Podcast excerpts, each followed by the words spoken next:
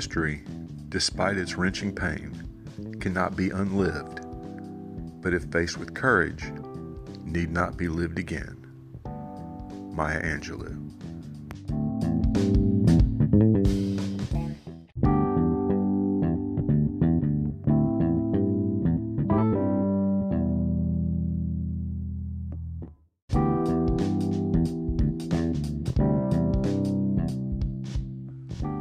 Welcome to the Revisionist History Podcast, where we set the historical record straight, no matter who it might offend. I'm Paul, and hope you're all doing well this morning, staying safe, wearing those masks. As I say pretty much every episode, we're not out of the woods yet as far as this pandemic goes.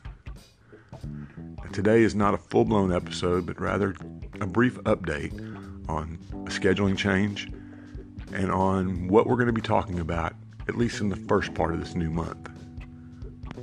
As for the scheduling change, I announced last week that we were beginning a revisionist history podcast book club, with our first book being The Guns of August, and that we would talk about it every Saturday. We divide the book into four parts, and we talk about each part on successive Saturdays each month. And we probably do that as we go forward with a new book each month. Well, as it turns out, scheduling wise, Sunday is going to be a better day for that episode, partly because it will give me Saturdays to work on the episode. So if you tuned in today expecting to talk about the first 125 pages of The Guns of August, come back tomorrow. We'll be doing it then. Hopefully, this isn't too great an inconvenience for everybody. It just works out better for me. If you haven't started reading it yet, you've actually got time because it's a fast read. You can get through those first 125 pages easily in one day and be caught up for us tomorrow. As for the update on what we're going to be doing, again, at least in the first part of this month, that stems from an episode that I've been working on to coincide with the 75th anniversary of the dropping of the atomic bombs on Hiroshima and Nagasaki in 1945. There's been a lot of chatter, especially on Twitter, about how we did not need to drop the bomb and Japan would have surrendered. And to me, that's obviously a revisionist view, and I've been working on, epi- on an episode about that. And it turns out that I need to really look at the difference between revisionism and just straight historical debate because there is a difference. And that's made me think about some things that we're going to talk about in this first couple weeks of this month. I will do an episode, maybe even two episodes, on the bombing of Hiroshima and Nagasaki and whether it was necessary to use the atomic bomb in those cases to end the war.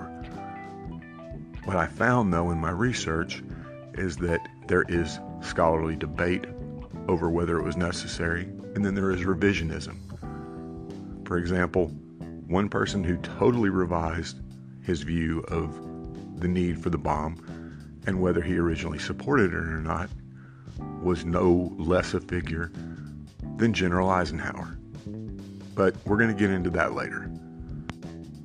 What the research about this has caused me to understand, and what the Twitter chatter and the trending topics on Twitter have made me think about, is that I need to do some episodes about history, about the revision of history, about the debate over, especially America's role in history through the lens of how we are seeing things today.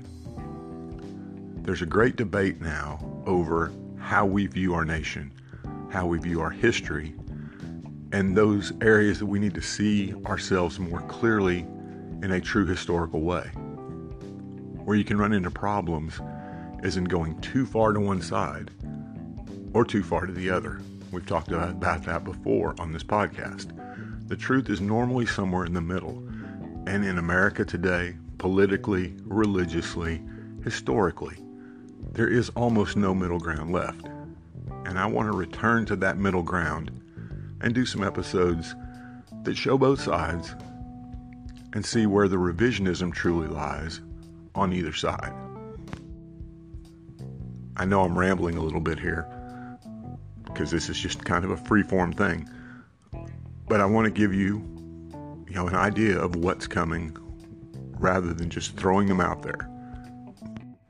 That's partly because while our episodes typically are every other day, every third day, sometimes every fourth day, I anticipate that at least for August, there'll be some days where there are two episodes back to back.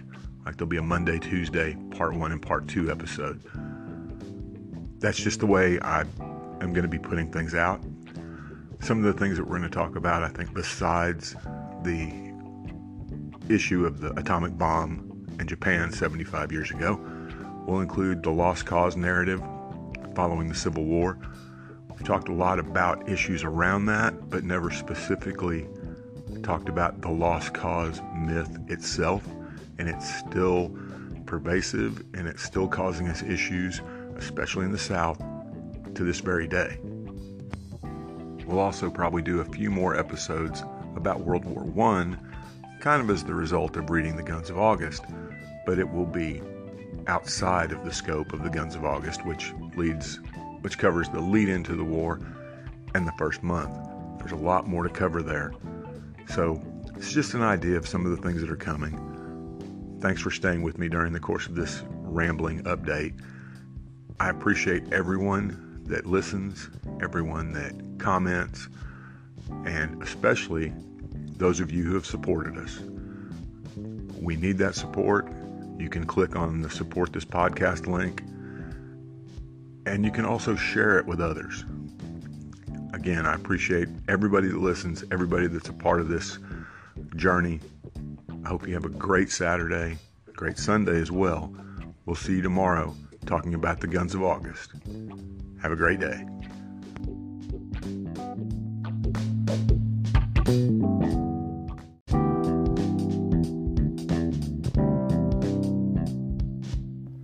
Thanks for listening to today's episode. Hope you're finding this podcast both informative, and entertaining. If you'd like to help us keep episodes like this coming, please consider clicking on the Support This Podcast link in the show notes. It'll help us create more content and go a long way toward making this podcast completely ad free. Thanks again.